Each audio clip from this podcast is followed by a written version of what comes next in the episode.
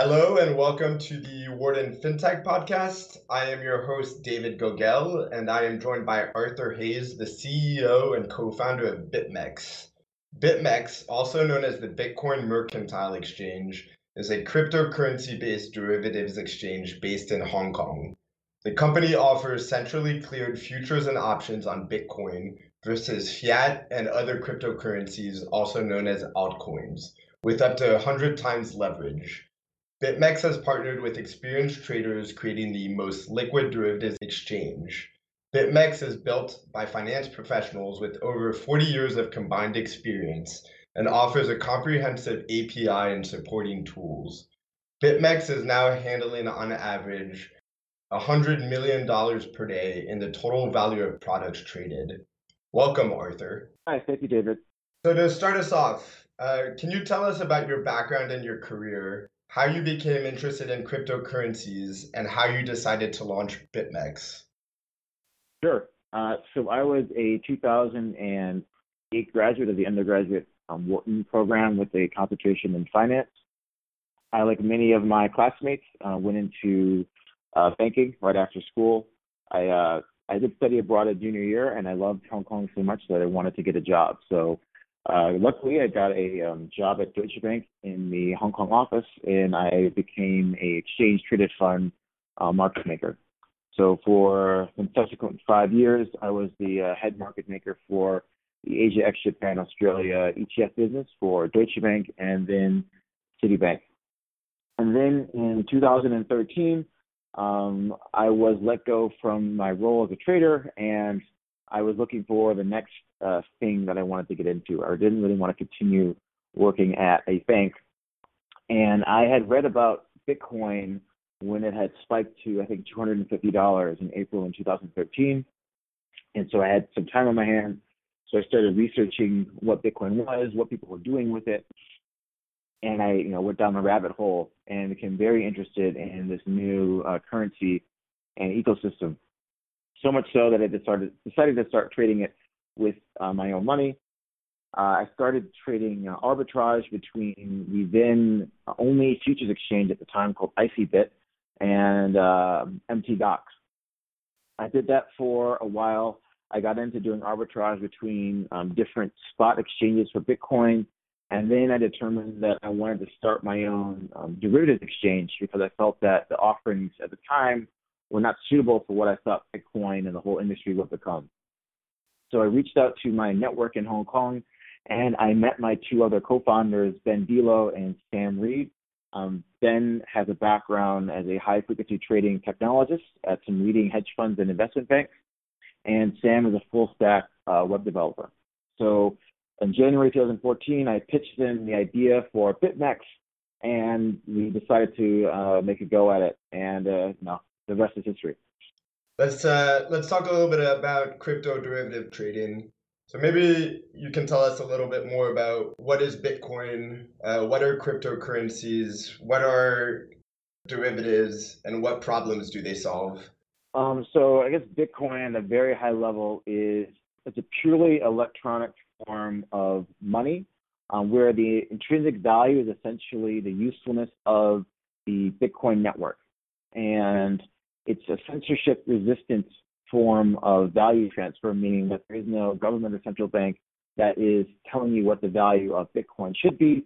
It floats in a market just like any other currency. Um, and subsequently, um, because of the innovation that Bitcoin has brought to digital money, there have been what's called altcoins or other types of either digital tokens or uh, digital currencies mimicked on Bitcoin or mimicked on other applications. And then we move to the purely derivative space. At the moment, um, the biggest use case for Bitcoin and other digital currencies is, is speculation. So once people buy Bitcoin, they they wonder what can I do with this Bitcoin. We're not at the stage yet where you can use Bitcoin to buy a, a cup of coffee or pay for a newspaper article.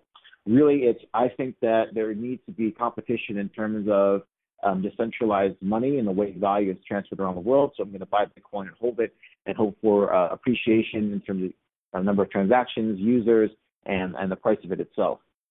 And so once people acquire Bitcoin, they then um, move up the ladder and they start speculating on the future price of Bitcoin and other digital currencies. And that's where BitMEX comes in. So we use Bitcoin as a common form of collateral because um, number one, it's programmable.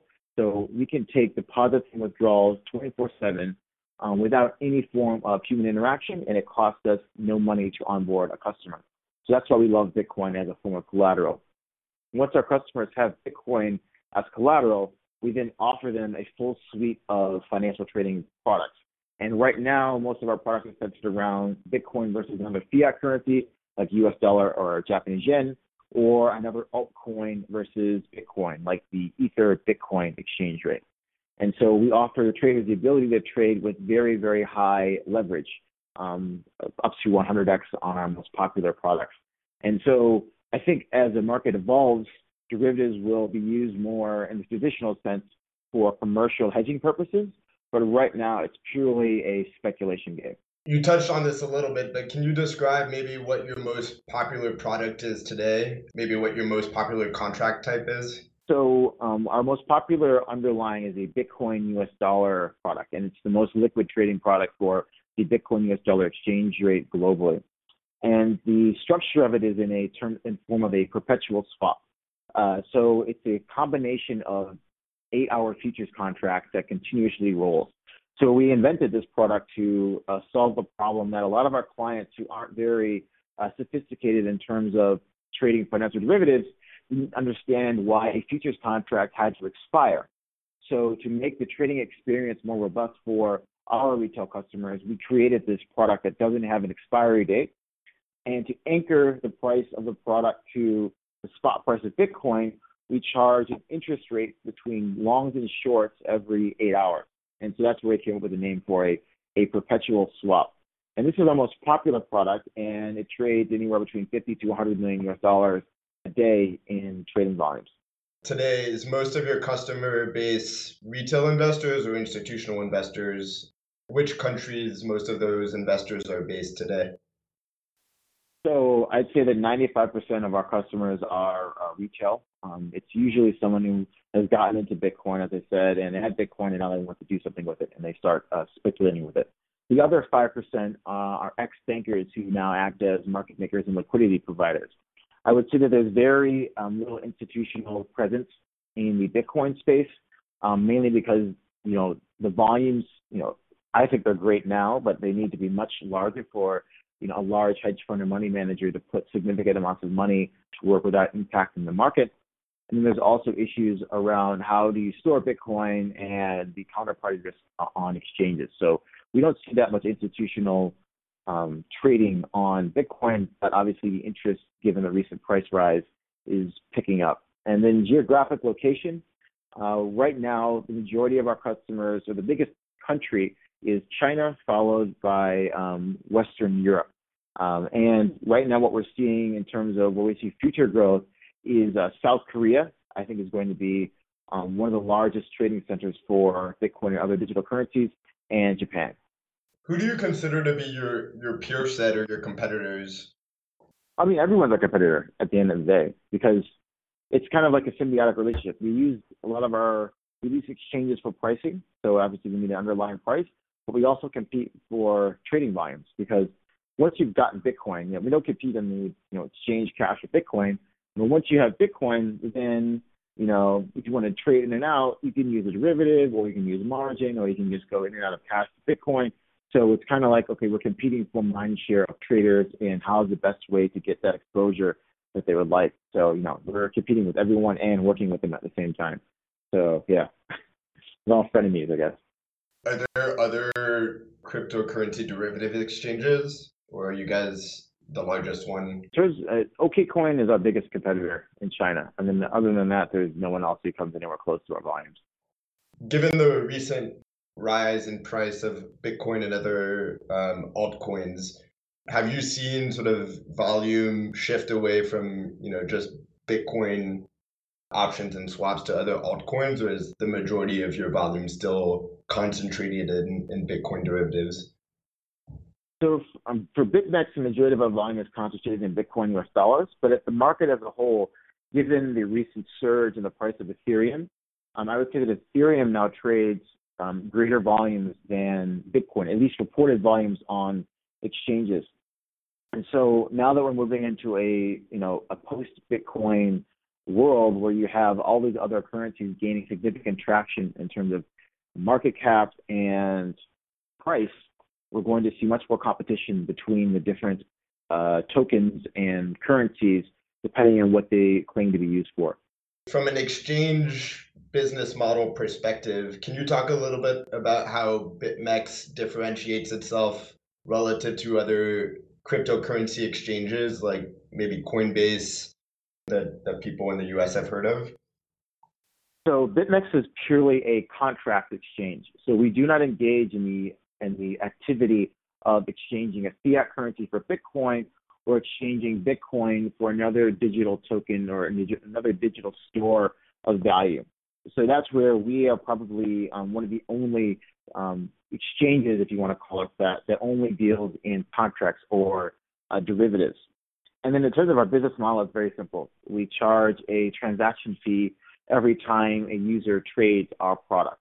Um, and you know it, it nets out to about 0.05% is the fee that we charge to trade our product. A hundred times leverage is, you know, obviously a lot of leverage. Structurally, how are you able to offer that much leverage to your customers? So the first thing is that um, we built our whole entire exchange on using the KDB um, technology, the vector-based data-based language programming language, and it's used by basically every large investment bank and high-frequency trading hedge fund. So this technology gives us extremely fast processing speeds, and we can do large amounts of number transactions and do them correctly. So some of the other programming languages that many exchanges use are not suited for high frequency trading of any type of asset. So that's the first thing. Uh, and because we've built our exchange in a very um, generalized manner and to scale, we're able to do a large leverage. Because the big problem with leverage is that a small move in the price will generate um, liquidations from clients. And those liquidations need to be cleared extremely quickly. Otherwise, um, you get you know, cascading margin calls and other situations. And you don't want customers um, trading at you know, very off market prices. It looks bad for the exchange looks bad for the industry as a whole. So uh, it's really a technology issue that we're able to offer the highest leverage and speed in the Bitcoin industry. Have you faced any issues scaling your business with the recent, you know, rise in, in price and volume of cryptocurrencies? Have you faced any issues with getting new customers on board or opening up accounts? So, um, because we do not handle fiat money, our client onboarding process is is you know absolutely autonomous and automated. I say so. A client, all they need is a verified email address.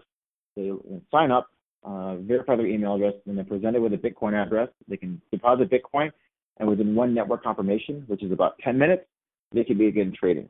So that process requires no humans. Uh, you can juxtapose that to a traditional exchange, like you say Coinbase or Kraken, where if you want to send them your US dollars or euros or whatever currency, that needs to go through the banking system. Uh, and obviously, there's delays. Um, somebody might have put the wrong instructions on the transaction, which generates a lot of friction for signing up customers and you know, generates a lot of support tickets. So we have been totally fine with the surge in interest. Um, our client onboarding process has not been affected. In terms of our trading technology, as I said, we built it with uh, industry standard uh, tech that has allowed us to scale with no issues. In 2016, we had a total of one minute of downtime over 365 trading days, 24 hours a day. So our trading technology is, in my opinion, the best in the cryptocurrency industry. Wow, that's a really impressive statistic. What types of investors are eligible? You guys aren't technically part of the banking system. Can you be an American citizen and buy uh, or transact via BitMEX, or do you only focus on non-US based customers? We only focus on non-US based customers, and it's purely a regulatory issue. Um, and I'd say that for any of our competitors, I don't think there's any Bitcoin-based derivatives platform that offers its products to U.S. customers. Do you see sort of the, the US regulatory environment uh, becoming more favorable when it comes to cryptocurrencies and altcoin trading in the future? Um, or do you think that most of the development is going to continue to occur offshore? I think that the U.S. will lag behind in terms of um, the breadth of products offered for digital currencies, uh, trading volumes, and innovative nature of the companies. And meaning that's because uh, the U.S. is intent on, on applying, you know, banking regulations to essentially uh, industry filled with startups. So if you look at the exchanges in the U.S. who are able to comply, they've raised you know hundreds of millions of dollars to do that, and they're focused on pleasing regulators and not pleasing their customers. Whereas you come out to Asia, where it's much um, more, I guess, easier, or there's more allowance for new ways of doing things because in some cases the traditional banking system doesn't really work for the country then you get much more innovation. And that's why you see the trading volumes, uh, largest trading volumes in China, South Korea, and Japan, not in the US. We talked about sort of trading volumes out of China earlier earlier in our discussion. You know, how exposed is your business model to, you know, regulation in China around cryptocurrency flows? And have you thought about any ways to maybe diversify your portfolio uh, of products away from you know Chinese RMB denominated transfers? So uh, as I said, we don't handle cash. So technically, we're not a, we don't exist in China. Um, we're an offshore company. Uh, someone has to have Bitcoin before they can trade on BitMEX, which essentially means they're going to have to go through whatever the KYC and AML policies are for the relevant exchanges onshore in China. So we're not a party to any possible um, people evading capital controls. Um, if you deposit Bitcoin in BitMEX, you can't turn it into, say, US dollars and then wire that out to another bank account. So we're not really a conduit for all of that. So a lot of the things that the PBOC, People's Bank of China, the central bank, uh, have been focusing on is around making sure that the provenance of renminbi is accounted for properly by exchanges. Now that's not really our business. We don't allow you to. We don't allow people to give us renminbi. We don't do any sort of transfer. So um, we're not really exposed to uh, regulatory um, risk per se in China. And what we have seen is that um, the regulators have been very permissive of Bitcoin trading. The PBOC did not shut down Bitcoin trading earlier this year. They just put some roadblocks in place to make it conform to a more normal exchange operations, um, like the removal of leverage, the mandation of uh, trading fees, the upgrade of the KYC and AML policies of the large exchanges. And then after about three months, they then allowed them again to process Bitcoin withdrawals. So trading in China for Bitcoin, while the volumes are down because there's no more margin trading on shore and the they had to remove the free trading, there's still a significant amount of interest in China and the you know the nominal number of people in China who have Bitcoin know what Bitcoin is is much larger than anywhere else. So it still is a very exciting place for digital currencies. Overall, what do you think it will take for more institutional players to enter this market? You see a, a potential future where people are trying to, you know, hedge their portfolios using Bitcoin derivatives. What's that threshold that you think would be required for sort of the big players to enter this space? So the first thing is, I think that a large institution or a large money manager needs to be comfortable with the counterparty risk of the exchanges. So unlike you know a regular retail investor who might just buy some Bitcoin and hold it in their own personal wallet, if you're in the trading business, you're going to have to hold Bitcoin and other digital currencies on the actual exchange so that you can transact. Uh, and that opens yourself up to the exchange getting hacked, the exchange stealing your money, or all the other issues uh, that exchanges face in the industry. So the trading opportunity in terms of the amount of money they, they can make from this has to be sufficiently large enough so that they are willing to take that risk. Now, as the trading volumes have skyrocketed this year and the total industry has over a $100 billion market cap, I think that uh, question is becoming easier to answer, and their institutions are getting warmer to the idea of holding Bitcoin on these exchanges. And then just in general, the trading volumes still need to get larger. So I don't foresee, you know, a Goldman Sachs trading desk um, transacting in Bitcoin yet because they just can't make enough money. to move the needle, to be worth all of the issues that they have to face trading Bitcoin, learning how to store it properly, possible regulatory issues, because as I said, the majority of the volume is not on U.S. regulated exchanges. Um, this is one of the issues that the SEC noted in their uh, recent disapproval of the um, Winklevoss coin ETF. So um, that is, I think, some of the bigger issues. Now, a smaller firm, uh, prop shop, they are getting more interested in trading Bitcoin, and some of them have dipped their toes into actually market making and putting on certain strategies in Bitcoin. So I definitely can see a future where a firm like Jane Street, Susquehanna, um, those type of firms will get involved in trading Bitcoin well ahead of, say, uh, a CalPERS or you know a large investment banking trading desk providing markets and or doing proprietary trading. You mentioned this, the Winklevoss ETF. I know there's been a lot of interest in the U.S. recently in Bitcoin denominated or Ethereum denominated ETFs. You know, do you see that as a potential you know entry point for large institutions to also get exposure to the market in the in the future or?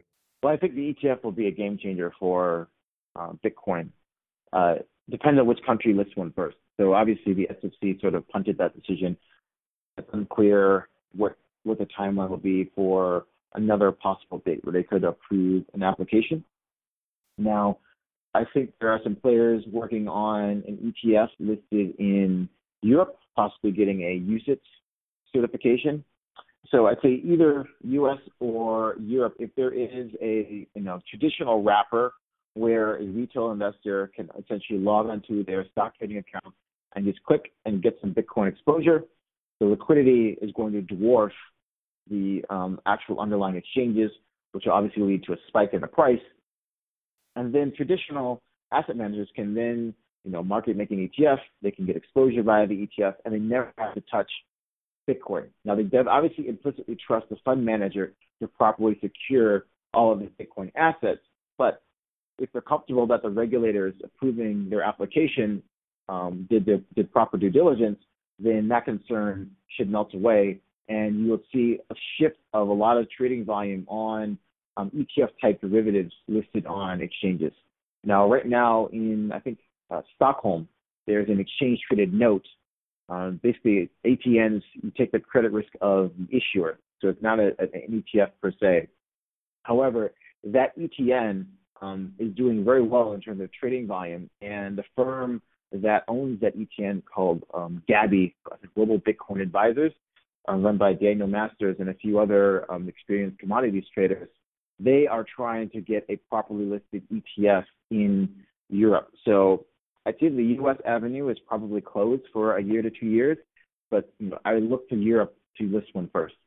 You know, in the past, several crypto exchanges have been hacked and funds have been lost. Can you talk a little bit about how BitMEX ensures maximum security um, on the funds that it holds?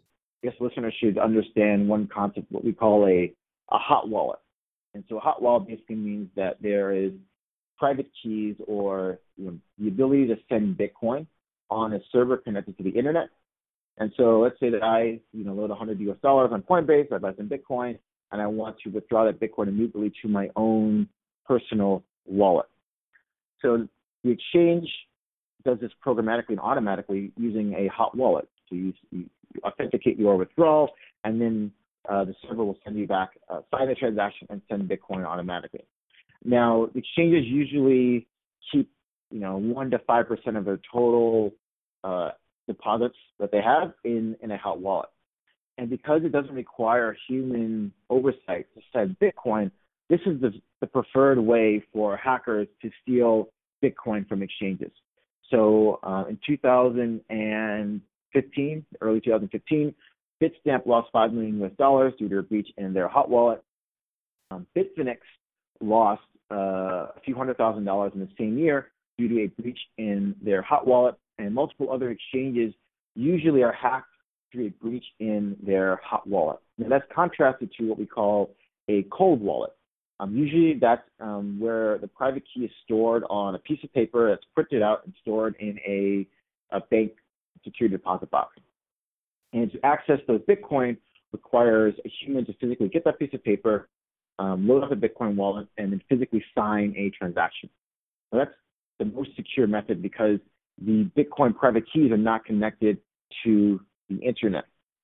So the first thing that BitMEX does is we're a derivatives exchange. So our clients don't expect to have immediate access to their Bitcoin.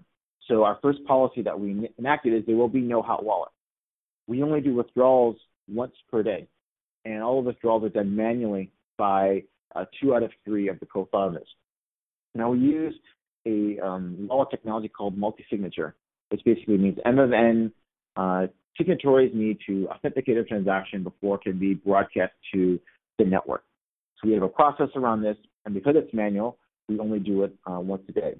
Because we only do this once a day, it allows us to uh, check you know, outgoing Bitcoin from BitMEX. So, you know, a lot of times we'll message customers who are withdrawing large amounts of Bitcoin, and especially to addresses they haven't sent to before, or if they don't have two-factor authentication enabled.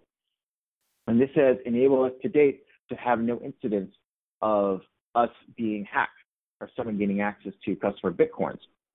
Uh, and if somebody wanted to take down the BitMEX website, there are no private keys on the internet.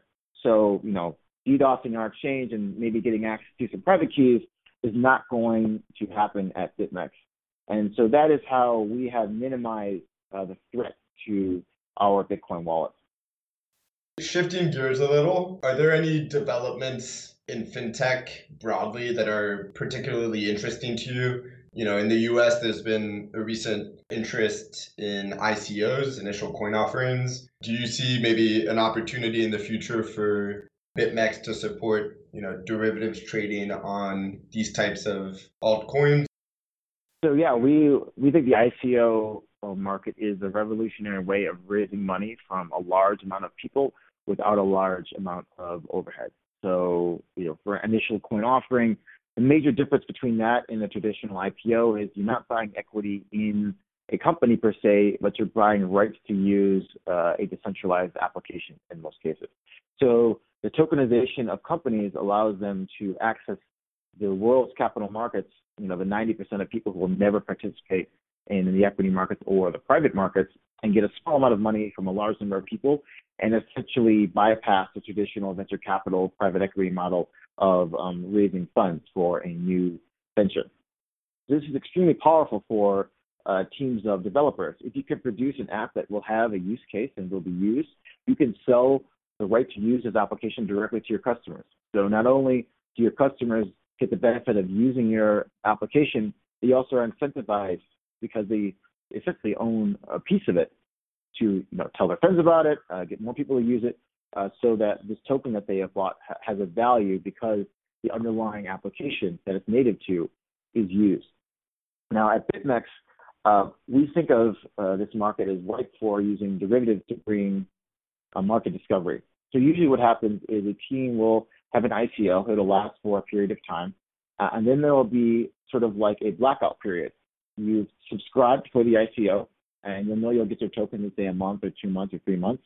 But in that period, there's no signal as to what the value of that token should be, because a lot of times these projects are um, in the preliminary stages of launching. So there'll be developments in terms of uh, going behind schedule, or maybe they've got a new partnership with a large player, and that'll affect the perceived value of this token. So what we do is we launch a um, Bitcoin margin futures contract on ICO tokens before they list on the secondary market. So this allows people who want to lock in possible gains from the contribution period till now. They can sell these futures contracts and go short, and all they have to do is pledge Bitcoin.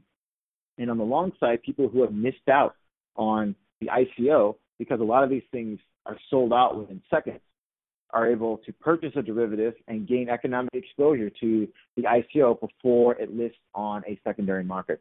So the most, I guess, the biggest one we've done so far is uh, Zcash, and that was uh, last year. So we launched a futures contract on Zcash versus Bitcoin before um, Zcash began uh, mining, and so people were able to speculate on what the value of Zcash versus Bitcoin be three months um, after the Genesis block. And we aim to replicate that with uh, other large tokens. So right now, We have a Tezos, an ICO contract. Tezos is another large deal. I think they've raised over $200 million so far. Um, we have a contract on EOS, which is another um, protocol that has just launched. I think they've raised two or three hundred million US dollars so far. So it's becoming a preferred way for speculators and hedgers to gain exposure on the long or short side to a particular ICO. Do you plan to expand your ICO derivatives product to all ICOs or you know how do you evaluate which ICOs are, are worthwhile versus others that, that may be uh, less worthy? Uh, I guess it's a little bit like hot or not. So we only like to uh, list ICO futures contracts on the controversial deals. Usually they're controversial because either it's super shady and people think that uh, these guys are scamming and they've gotten a lot of money. So we give people the opportunity to go short, or the deal is sub- is so large it attracts interest. Um, so and Tezos and EOS have all, you know, both combined raised close to half a billion dollars. So the market cap, the implied market cap of these coins is multiple billions of dollars. It's sufficiently large to generate interest from our traders. We don't generally deal in the smaller deals, you know, sub half a billion dollar implied market cap because we just can't generate interest enough interest from our traders. Have you guys raised any financing or, or funding or no, I mean we basically we did some family and friends in 2015, and then we got profitable, so we didn't really need to raise any money. Um, so yeah, we've been, you know, we own most of the company, well, you know, the vast majority of all the shares. So, and we're profitable, so we don't really need to raise any money, which is a good place to be. Have you ever considered launching an ICO for BitMEX? Uh, I mean, we thought about it, but the issue is we don't really know. Like, we are a little different because most ICOs is I built this protocol or application and I'm selling you a token that has that is used on that, you know, whatever, that app. So it doesn't have any equity rights, it doesn't have a cash flow stream. So if we would do an ICO, I, the only way that really people would buy into it is if they get a, a piece of BitMEX or they get some sort of trading revenue dividend. And once you do that, then it's a security. And then depending on what where the the country people buy this thing from you off of, then that's unlicensed security unless you go through particular processes. So it becomes very it, does, it takes away all the sexiness of an ICO because the sexiness is here's a website, here's an address. If you want to get in, send some send some money, and we're going to sell you this token that you know may never ha- doesn't have any value unless what we built is actually useful to the wider community. Um, so you, you see very few security like ICOs because number one, the, ups, the upside isn't that big. So, you know, yes, buying equity in a good company, you can make some money, but buying into the next Facebook-like application for the crypto space is much bigger. So people like to invest in those. They don't like to invest in something that they can actually model and conceptualize. And okay, here are the cash flows. You know, I can apply a model multiple to it. Here's the value. And I'm going to invest. Those are the those ICOs never do well because the people don't want that. They want they want them to Facebook, the next Twitter, the next Snapchat, which are you know unprofitable, very risky ventures with no ability to attach a traditional like DCF or comp comp multiple on. If we take a, a step back and, and think through sort of where the overall cryptocurrency market is going to be in maybe five or ten years, you know, what's an ideal end state, and where where do you see BitMEX operating in the future? I think the question that many people are asking now is, is this a bubble or will we continue? And really, it's a question of will you know, high net worth individuals, you know, people with over probably you know 100,000 US dollars of liquid assets, will they put a small percentage of their net worth into the digital currency ecosystem? If you believe that's going to happen because of increased awareness due to the you know, amazing price rises over the last two years, then $100 billion market cap is going to be eclipsed quite soon. We could be approaching $1 trillion within you know, one to two years. In terms of an end game, I think that uh, there will be a token for every type of online application. There will be um, different currencies for different communities that in purely a digital space. Um, and there will be one king, sort of the digital gold, sort of the reserve currency for the decentralized world purely on the internet. And right now, that looks like it's going to be Bitcoin, but there definitely will be other challengers to that. At BitMEX, uh, we're agnostic to which digital currency or currencies become the most widely held and traded. So we just take a currency as a common form of collateral. We just want to be able to service the most amount of customers and offer them products at a very low price and be able to onboard them essentially uh, for free. So we see ourselves as being a place where anyone anywhere can trade any type of financial asset as long as they can provide a suitable form of uh, centralized money to us as collateral. And so, you know, we aim to uh, get into using Bitcoin as collateral to trade traditional assets. Uh, later in this year, we will offer a equity total return swap that is collateralized in Bitcoin and gives certain um, jurisdictions in the emerging world the ability to buy and hold a synthetic share of a blue chip U.S. company and invest uh, and get access to traditional products that they might never be able to access using their traditional domestic currency. And so essentially, you know, at its end, we are sort of like a crypto investment bank, but we don't cater towards high net worth. We cater towards retail investors or those who've been traditionally left out of the financial industry.